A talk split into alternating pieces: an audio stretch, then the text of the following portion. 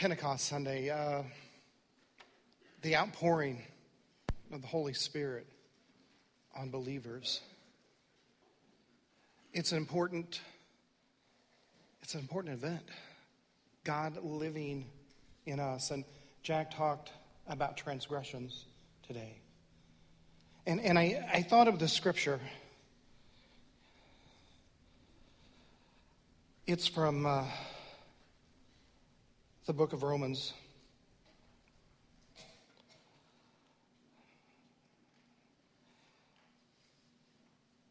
And the idea, you know, nothing can separate us from,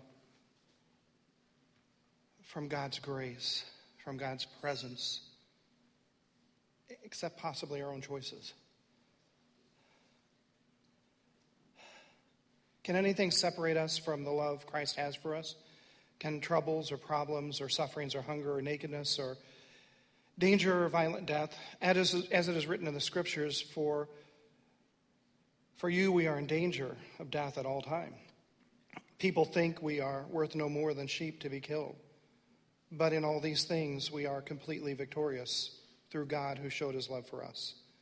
And yes, I am sure that neither death, nor life, nor angels, nor ruling spirits, nothing now, nothing in the future, no powers, nothing above us, nothing below us, nor anything else in the whole world will ever be able to separate us from the love of God that is in Christ Jesus our Lord. And when I think of that, I, I, have an illustration that may or may not be meaningful.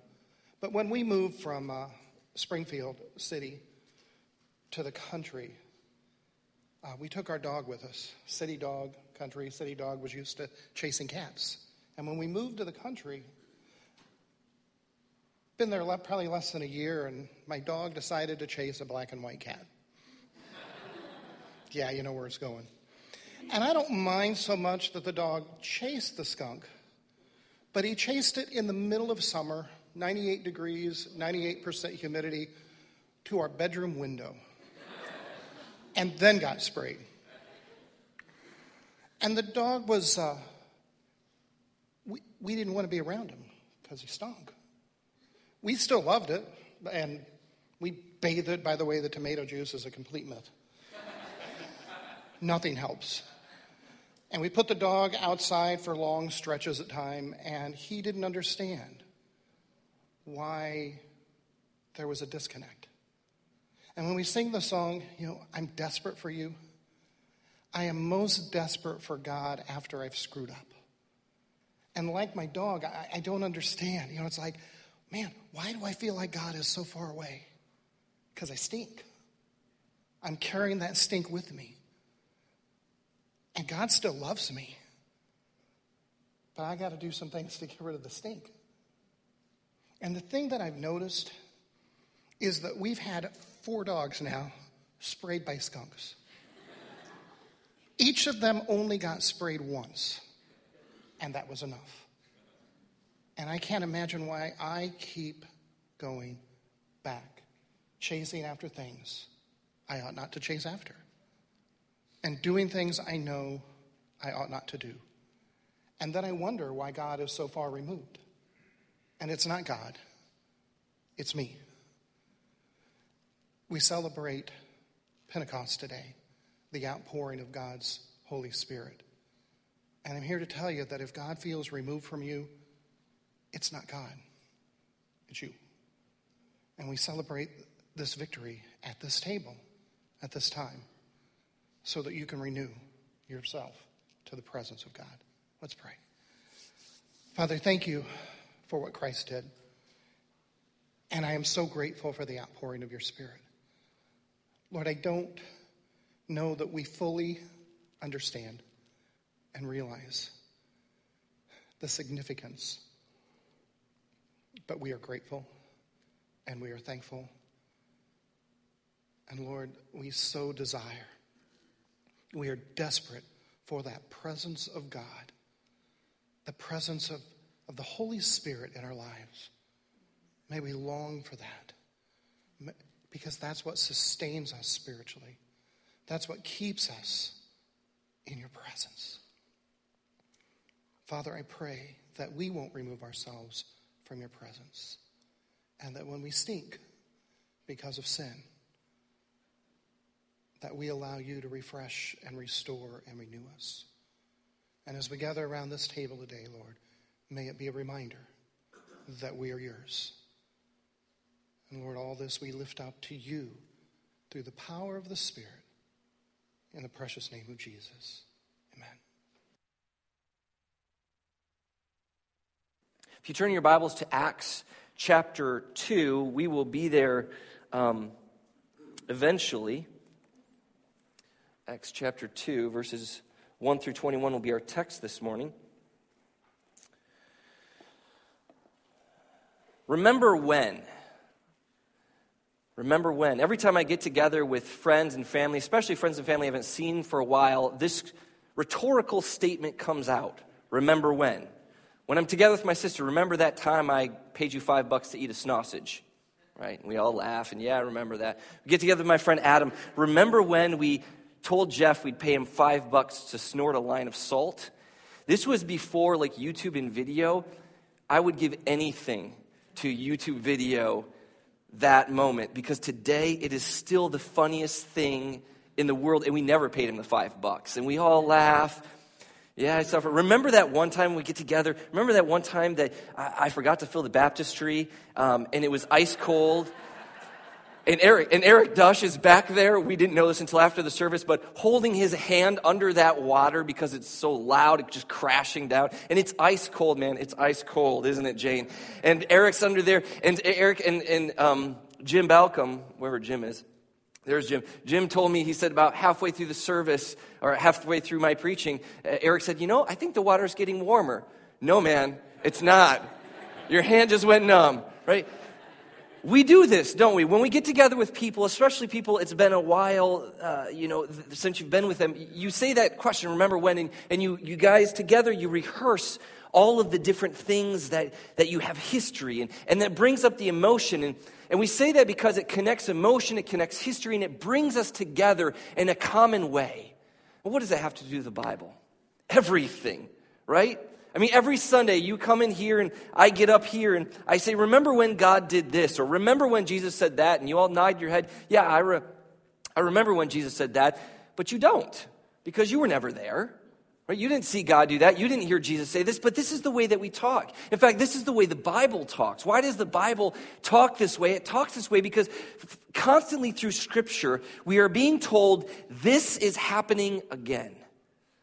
Now, when we say this is happening again, we don't mean it in the same way that to, to, set against another religion the way Islam would say it, in which they would say, we're going to take a sixth century nomadic Middle Eastern culture, we're going to pick it up and we're going to move it. And exactly what they did, we are going to have to do here in 21st century America. It, we're not talking about picking up and moving Greek culture or Roman culture or like Abraham's culture and making it happen. What we're saying is that the way that God worked back then, the things that he did, man, he is going to do today.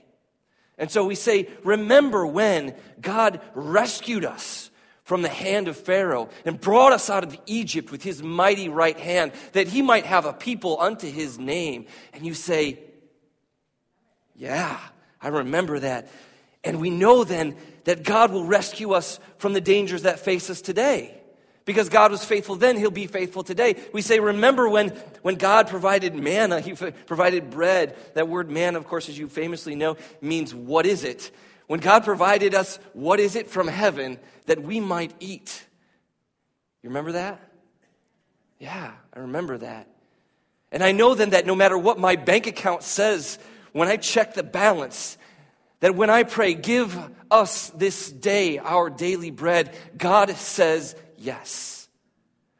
Remember when we took blood, the blood of the Lamb, and we, we put it on the, the door, the lintel, the posts of our house, so that the angel of death would pass over, that it, that it, would, it would mark us as God's people, and we wouldn't, we wouldn't perish, but we would have life.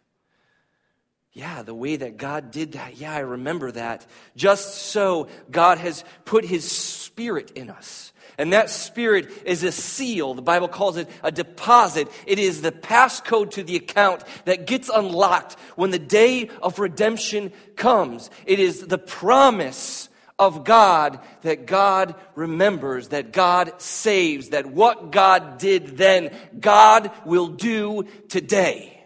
And that's why it is so important to remember. This is why we spent so much time talking about the ascension last Sunday. That's why we spent so much time talking about Pentecost this Sunday, because it matters that you remember. Because if you forget, it's not that you're going to lose your salvation or you know, or, or God's gonna like throw rocks at you forever, or God's not gonna rescue you, but you will miss the things that God is doing right now in your life. Because the same way that God acted in the life of David and Abraham and, and Saul and Peter and Jesus himself is the way that God wants to act in your life today. And if you aren't reading your scriptures, we sang it, this is my daily bread. It isn't so that you can get bits of random wisdom right? It's, it's not that you might have some kind of like just quick little revelatory moment for the day, but that the story might infiltrate your mind, your heart, your soul, so that when God moves in your life, when God moves in the world around you, and He calls you to follow with Him, you can recognize it, you can see it. That's why it matters. Remembering matters. It matters so much. Now, this morning, as I said, we, we remember Pentecost. Pentecost is the giving, the outpouring of the Holy Spirit. It isn't to say that the Spirit wasn't alive and moving and, and present in the world before that. The Trinity, the Father, the Son, and the Holy Spirit are co eternal, are everywhere, right? They're omniscient, omnipresent, omnipotent. They are all powerful and always present. But the Spirit is poured out in a way that the prophets foretold. It's poured out onto all flesh. Where before it chose to move through specific individuals, now if your name is Christian, you have the Spirit of the living God dwelling within you. That deserves an amen. I appreciate that. That's good.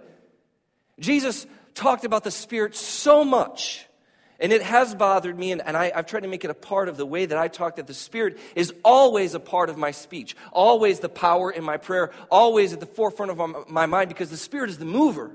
The Spirit is the, the sender. The Spirit is the one that's dragging us along and saying, Come on, let's go. I have work for you, you to do today in my name. And Jesus talks about the Spirit.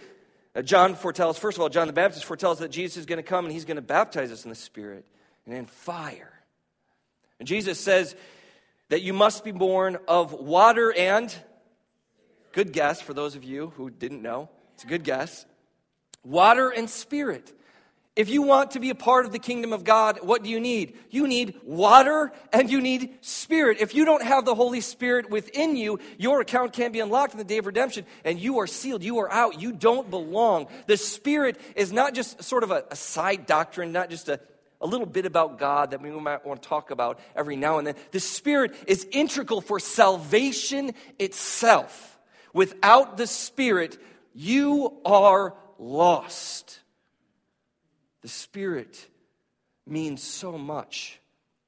And I want to today, if nothing else, get you to raise up your understanding of God, that it might be as high and lofty as we frail humans can possibly make it. Jesus says that I am going that I might give you a helper. This word paraclete means it means a lot of different things. It can be translated in many different ways. It can be translated to comforter.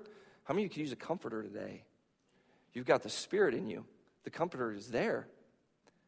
It can be translated helper. How many of you could use a helper today? You've got the spirit in you. The helper's there. The, this word can also be translated advocate. How many of you could use advocate before God today? You have the Spirit in you. The advocate is already there. See, all these things that we think we need God to give to us, God says, I already did. I've already given it to you. You aren't accessing it. You aren't praying for it. You aren't asking for it. You aren't seeking it. You aren't looking for it. It's there. It's there. And so, uh, you know, I love this day. It means so much to me, and I hope that's evident. Um, Let's put ourselves in the apostles' place, the disciples' place, for just a minute. We talked about ascension last Sunday. Uh, Jesus ascends to the Father. And you remember that whole story? Jesus, uh, he, he, and put yourself, again, imagine, put yourself in their place. They've been with Jesus for a few years. I mean, he's been walking, teaching. They've had the Son of God there. Imagine that. I, like, it boggles the mind. Then Jesus dies, and you're like, what? What? We thought you were the Savior. We thought you were the Messiah. We thought you were the one that was to come. And then he raises back from the dead, and you're like, wow, imagine what we could accomplish in God's name with a guy who is now never going to die, never going to suffer. He, he is all powerful. Like, He has come back from the dead. Like we could do anything now. And then Jesus says, wait, wait, wait, whoa, whoa, whoa. I'm leaving. And you're like, what? What? You just came back.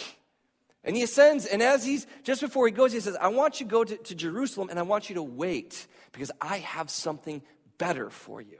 Now, I don't know about you, but as I read the scriptures, I often hear God saying, Jordan, I have something better for you. And I often say, God, there's no way that's possible. Right? We know what's best for us, don't we? Go wait, I have something better for you. I, and I'm also a, a, terrible, this is sort of, I, this ended up being Jordan confession time, but I'm also a terrible, like, waiter. Like, I, I just have a hard time if somebody says, wait for it, like, I can't, I can't do it. And so if I have an idea in my head, and this has driven a few people recently nuts, I won't talk about it. They can talk about it. Um, but I get this idea in my head okay, let's do it right now. I don't care what's going on, let's go, let's do it. And um, that's not good. But it is me. And so I, I, find myself with this, with this message. And remember, they don't have acts, so they don't know what's coming. Jesus says, I'm going to send the Holy Spirit. You go and wait for him. Okay, Jesus, oh, okay, we'll go do it. And we go to Jerusalem and we sit and we wait. And, and, and, and we don't know how long we're going to wait. I got a sunburn on Friday. It's snowing out today. Like literally, like my neck is like crispy. It was so I was in shorts and a t-shirt burning up underneath the hot Michigan sun, which never happens. And and here we are. But all that to be said, I'm thinking of Christmas. And if I know how long I have to wait, if I know how long I have to wait, I can do it. So I know because I took this screenshot this morning, there are only 223 days left till Christmas. And I say it's because of the snow, and I'm lying because I was listening to Christmas music around Monday. So it's, you know, but there's only 223 days left. And so, and so if I know the target, I, I, can, I can wait for it. But these guys don't know the target. Jesus just says, wait. So a day goes by, and they're like, okay, well, okay. Two days go by. Uh, are we, what are we looking for again? I don't know. The Holy Spirit? What's that going to look like? I don't know. Day three goes by. Should we be doing something like really bored? Did God forget about us? Day four goes by. Did we miss something? Maybe this came and we didn't recognize it. Like maybe it happened outside and we were so in and we were in the house. Day five goes by. You're like, man, what a day six goes by. When is this gonna happen? Can we at least like binge watch something on Netflix? The internet's down. No! Remember, this is before there was something to do. We read in the scriptures that all they're doing is praying. And I know when I say all they're doing is praying for six days, this is what you guys are thinking right here. Ten days they wait. Ten days they wait. And I love that story, and I, I retell it this way because I think it represents very well the way that God has worked in my life in the past. Because when I pray, I pray, God, I kind of think this is the way I should go, the thing I should do. What do you think? And I listen for 30 seconds. And if I don't hear a big booming no, thank you for affirming what I already knew, God, and I go and do it. Can I get a witness? Is this, yes? Or I will pray and I won't know, and I'll honestly not know which direction I'm to go. I don't know what I'm supposed to do, and I'll pray, you know, uh, one or two or three times maybe, and nothing immediately happens. I don't hear a yes, I don't hear a no, and I just say, okay, well, God must be busy, or maybe God is, maybe the answer is just no, and I just need to forget about it and move on. I find that most of the time when God answers my prayers, his answer is wait. And I hate that. which is why I figure God does it, right? Because the point that God is trying to pull us to is faith. If he booms yes out of the sky the moment I pray, if he booms no out of the sky the moment I pray, when is it that I walk in faith? When is it that I walk in faith? It's so critical that God says wait, and He pulls me along because it's then that I begin to forget myself. I begin to forget what I want, whether it's yes or no. I begin to forget about my intentions or my plans, which are all garbage anyway, right? And I begin to look for what the Spirit is doing and how God is moving in the world around me and in me and through me and through the church. And I begin to say, God, what do you want? As I wait. As I wait. So the disciples are waiting and waiting and waiting and waiting. And then God shows up. And God shows up in a way that they don't expect. That's a lesson in and of itself, isn't it?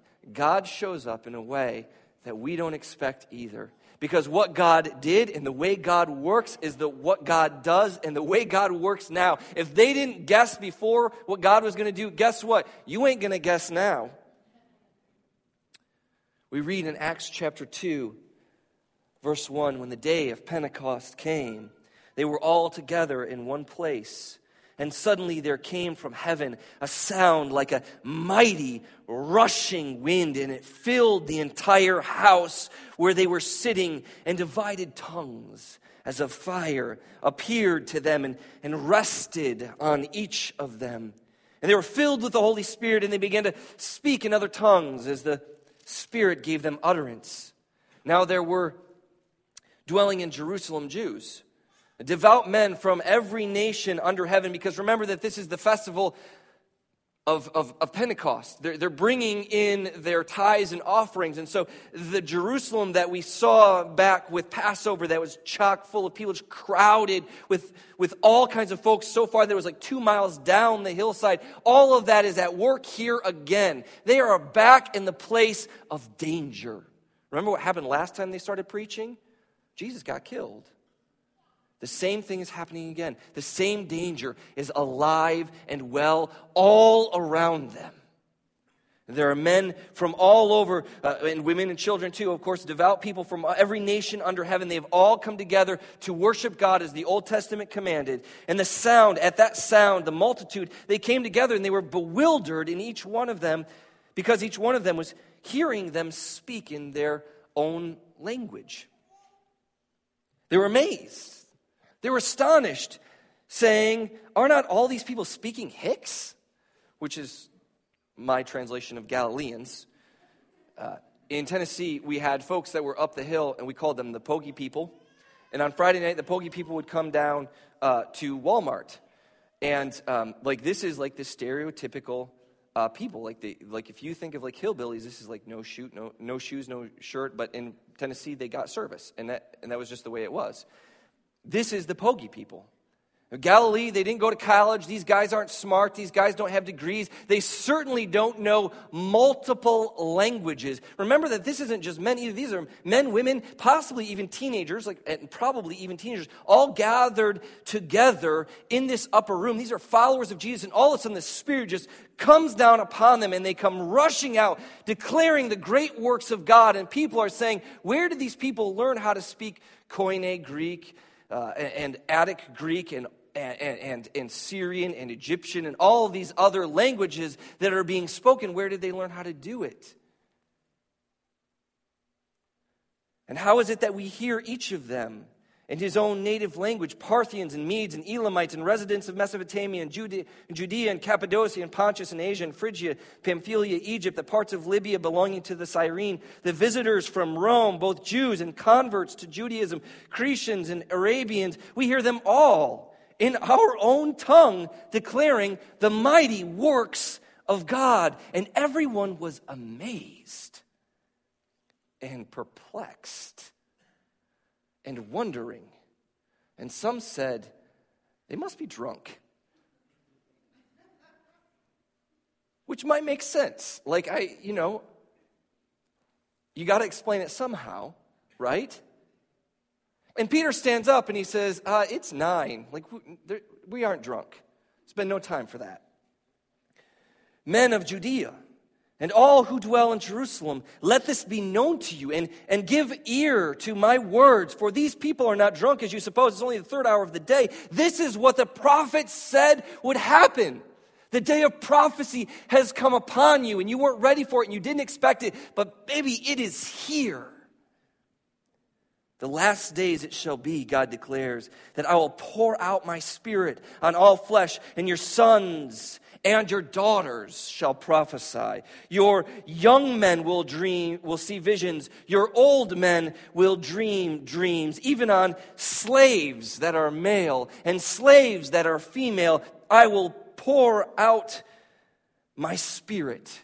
And the lowest rung of society, slaves, they're to be seen and not heard. They are cattle. They are nothing. I will pour my spirit out on them, and they will speak the words of God.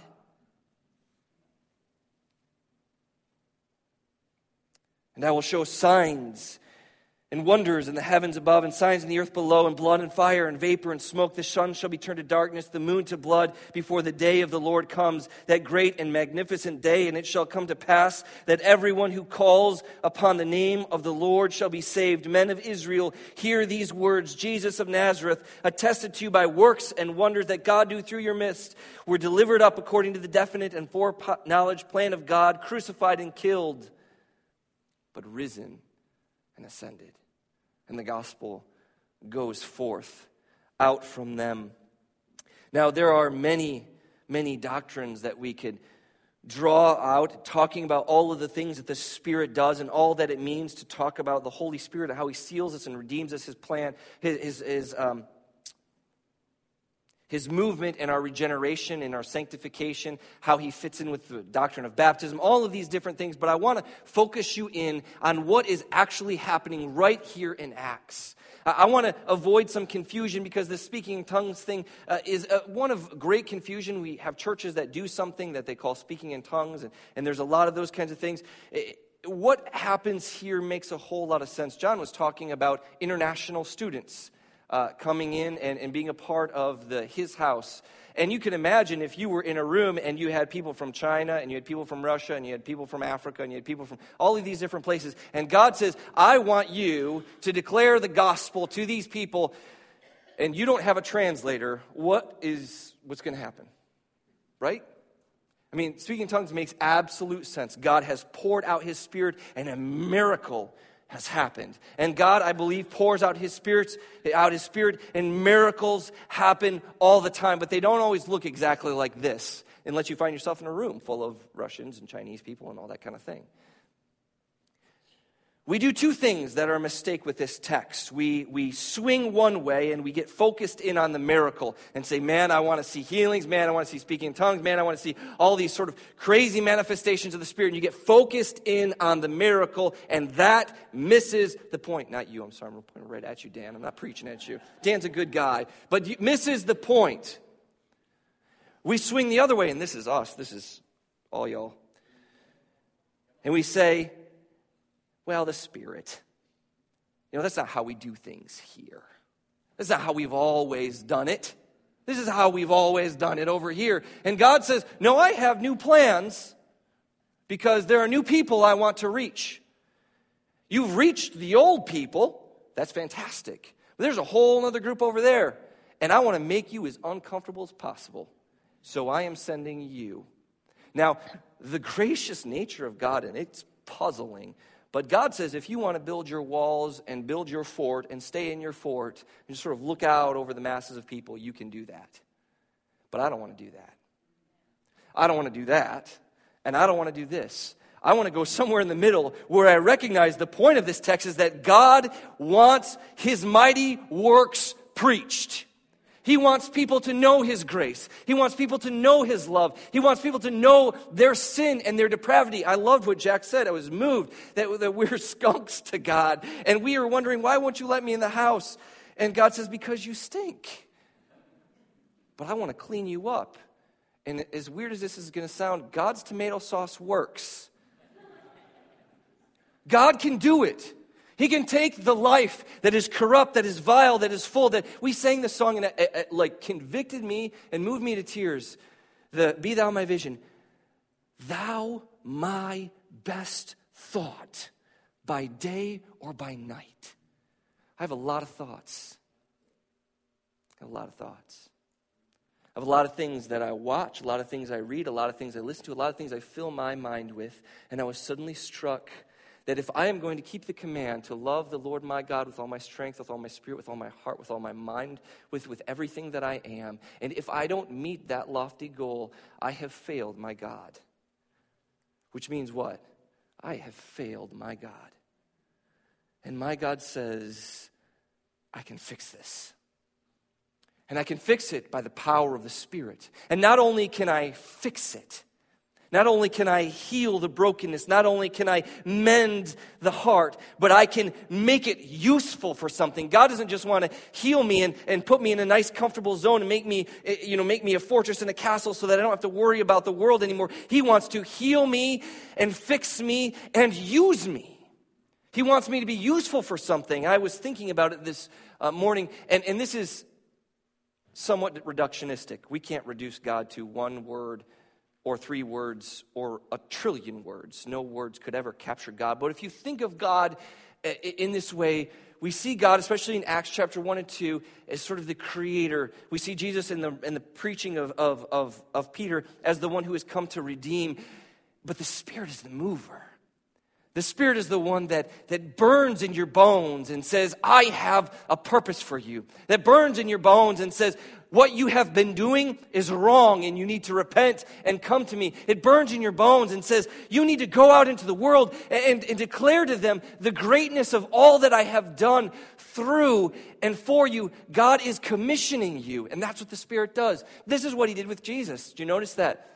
Mark 112, the Spirit immediately drove him, and this is an imperative word. It's sort of like driving cattle. I mean, it's literally, Spirit picked Jesus up by the seat of his pants and by his scuffing, threw him into the desert. The Spirit drove Jesus out so that he could begin his ministry. And Jesus says, That is what I want to do to you. That is the goal of the Spirit. Don't marvel that I said to you, he's speaking to um, Nicodemus here, that you must be born again. The wind blows where it wishes, you hear its sound, but you don't know. This word, uh, wind, is the exact same word for spirit. It's a play on these two words. The wind blows or the spirit blows where it wishes, and you hear its sound, but you do not know where it comes from or where it is going. That's what the wind does. So it is with who?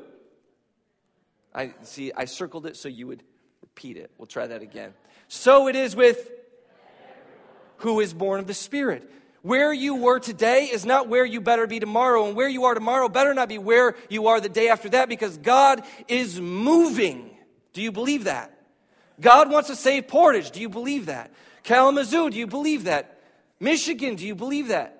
I'm like losing less of you as I'm going. You're supposed to be more excited. God wants to save all of these people, and you are the agents by which He gets it done.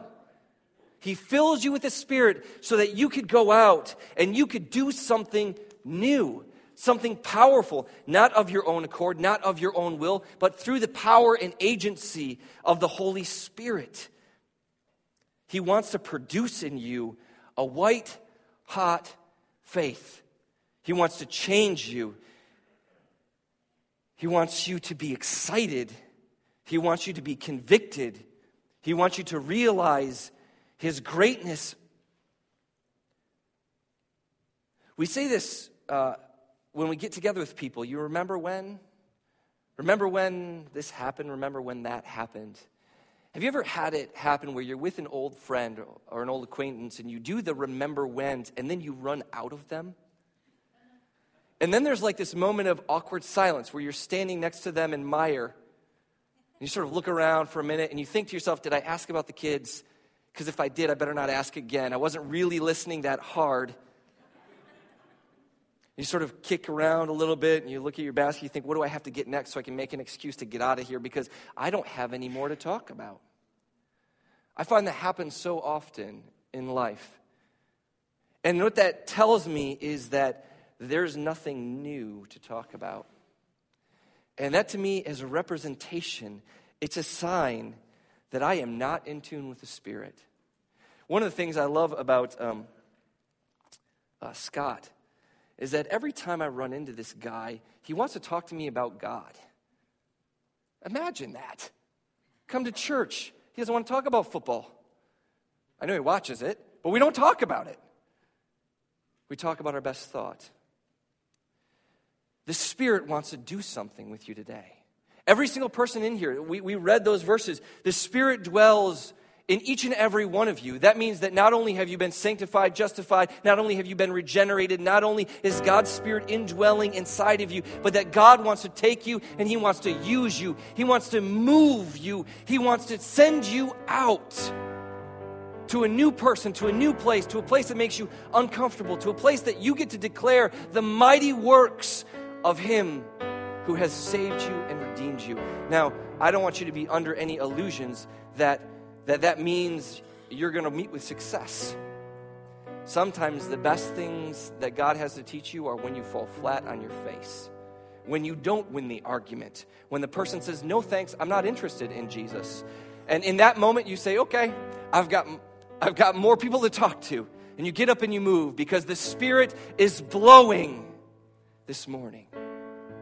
The wind is moving this morning. And God is speaking to you this morning. And He is waiting for men and women of God. He is waiting for children and teenagers of God. He is waiting for people of God to stand up and, like Isaiah, say, Here I am, send me. Is that you this morning? Is that you this morning? as we come to a conclusion and we sing this final song, that's what I want you to do. I want you to worship God with all your heart, but I also want you to listen. Listen. And ask God, where would you have me go? Because I am here and I want you to send me.